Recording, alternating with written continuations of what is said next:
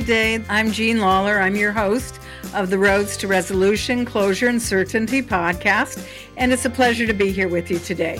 So, what do I want to talk about today? I have had some thoughts lately about what excellent lawyers do for their clients in mediation, and I thought I would share with you three of those things. This list is, of course, not meant to be exhaustive or exclusive, and I would invite any of you to add to this list uh, in the comments on LinkedIn or uh, wherever it is that you're watching or hearing this video or podcast, or just give me some feedback and let me know. So, anyway, what are three of the things that I think excellent lawyers do for their clients in mediation? Well, first and foremost, I think excellent lawyers, they understand their clients' needs and wants, and they can differentiate between the two, and they make sure that the mediator can differentiate between the two. You know, certain things may be non negotiable, or maybe the client, or well, maybe the client, let's say, is confusing needs and wants, considering everything to be a need when really some of them are wants.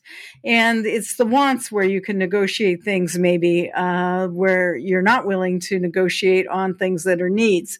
So I think that an excellent lawyer clearly understands those things and they've prepared their client in advance to differentiate between those as well and they've made sure that in the pre-mediation conference call or in their briefs that that maybe they advise the mediator of some of those things. But ultimately understanding their client's needs and wants okay? Another thing that i would add to this list is i think excellent lawyers in mediation excellent lawyers for their clients i should say in mediation they tend to be very logical you know they understand the process and they understand the give and the take and and um, these sorts of things. They're knowledgeable. They're knowledgeable about their cases uh, that they have. Uh, they're knowledgeable about where they think they can negotiate or not.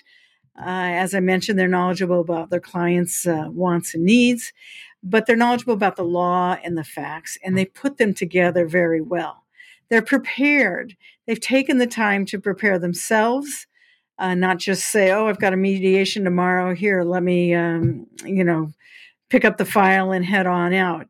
No, um, they're prepared in advance.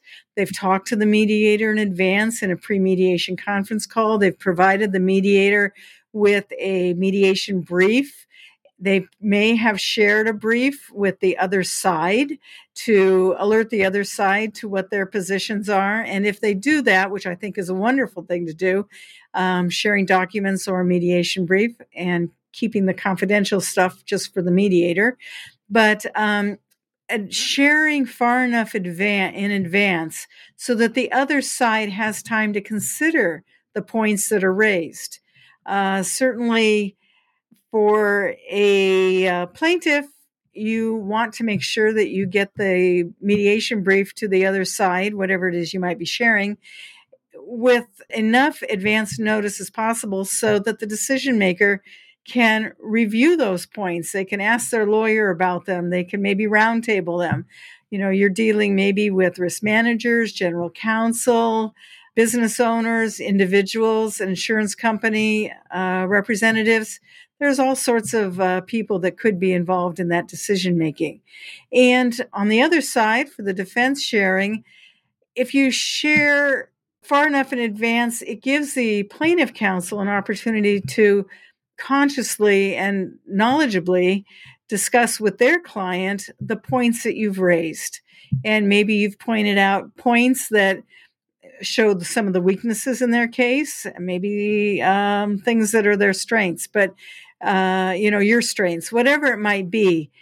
It just helps people to have a chance to consider the positions being espoused by the other side from the viewpoint of the opposing side and not just accepting what they put on a paper in a mediation brief as being the ultimate be all end all. Okay. Um, but then ultimately, I think these lawyers, uh, these excellent lawyers, they're also very supportive of their client. And I mean that in more of a personalized way. Uh, they're nice to their clients. They do not get caught up in emotion. They recognize what their clients wants want and will do what the client needs to be able to get their points across. You know, just supportive. And there's a lot that can go into being supportive, but they are supportive of their client and their client's position, but in a knowledgeable, logical, and prepared way. Mm-hmm. And the third thing is, I say, and I touched on it briefly a few minutes ago here, but I think that excellent lawyers for their clients in mediation, they have the ability to hold the calm. And what do I mean by holding the calm? Well, I mean that they are not going to become emotional or aggravated, or at least not express that. They're they're not going to become angry they're going to make sure that the client's calm is maintained. And to do that, they have to maintain their own calm. There's a book by Hesha Abrams. It's a wonderful book. It's called Holding the Calm The Secret to Resolving and Diffusing Tensions. And this is where I do get the, the phrase holding the calm or hold the calm. And it is available on Amazon. She spoke for Will Work for Food, the New Possibilities Hour and it was an amazing presentation. So you can um, catch the video there. But um, on Amazon, a little snippet of what it says that this book is about is that through the book, you learn how to one, speak into the ears that hear you. And that's so important. What ears are listening? How do you phrase things to have the best impact?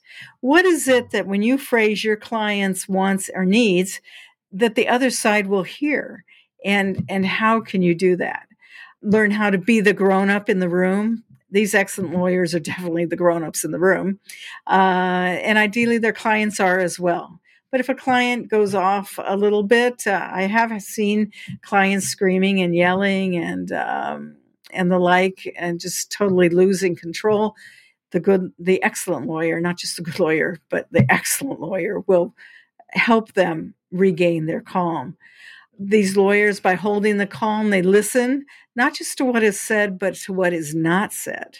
And they understand that and then can uh, negotiate accordingly. And they're good at creating small, winnable victories. Uh, according to Amazon, that is what her book talks about. And this is true for these lawyers because in taking things in bite-sized pieces so to speak or as my husband used to say about going to disneyland a land at a time if you have small victories you know what is it that's really important? Maybe you don't talk about all that at first. Maybe you take care of some of the little adjunct issues and get those resolved. And by maybe um, giving up on one thing that the other side wants that's not a need for them, or maybe it is their need, I don't know, you know, then maybe you get something in return and then dealing with the hardcore issues. So, holding the calm. That's what excellent lawyers in mediation do. They're wonderful for their clients at doing that. Anyway, so those are three of the things that I that came to my mind that I had in mind when I was thinking of three things that excellent lawyers do for their clients in mediation. And um, I would love to hear, as I said before, I would love to hear from you as to what you think. And if you're watching this on LinkedIn, feel free to put comments below. Thank you so much. It's always a pleasure being with you. And please feel free to connect with me or follow me on LinkedIn subscribe to my YouTube channel, listen to my podcast. Thanks so much. Bye.